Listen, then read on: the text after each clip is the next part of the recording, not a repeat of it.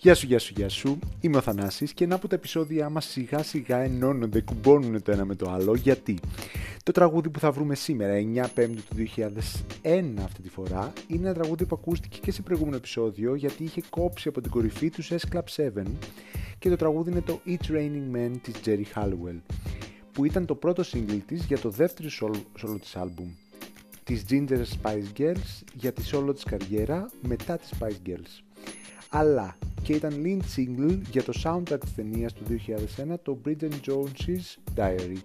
Ήταν το τέταρτο συνεχόμενο νούμερο 1 της στη Μεγάλη Βρετανία και το πιο πετυχημένο τραγούδι στην καριέρα που είχε. Είχε αποφασίσει το πρώτο single να είναι το Feel Like Sex για αυτό το άλμπουμ, αλλά η παραγωγή της ταινίας της πρότεινε να εχογραφήσει το It's Raining Men για το soundtrack. Η ίδια είχε πει «Σκέφτηκα πως θα έχει πλάκα και αγαπώ την Bridget Jones γιατί διάβασα και τα δύο βιβλία και μάλιστα πάρα πολύ γρήγορα. Άρεσε το τραγούδι σε όλους και σκέφτηκα πως ήταν κάπως σαν δώρο. Οπότε κυκλοφόρησε τελικά αυτό το τραγούδι για πρώτο single.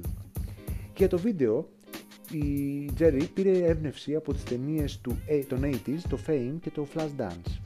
Η Halliwell το τραγούδι ζωντανά σε πάρα πολλές εμφανίσεις της, συμπεριλαμβανομένου και της The Return of Spice Girls παγκόσμιας περιοδίας.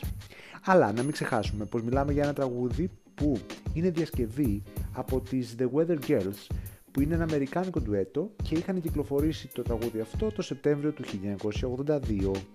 Φύγαμε λοιπόν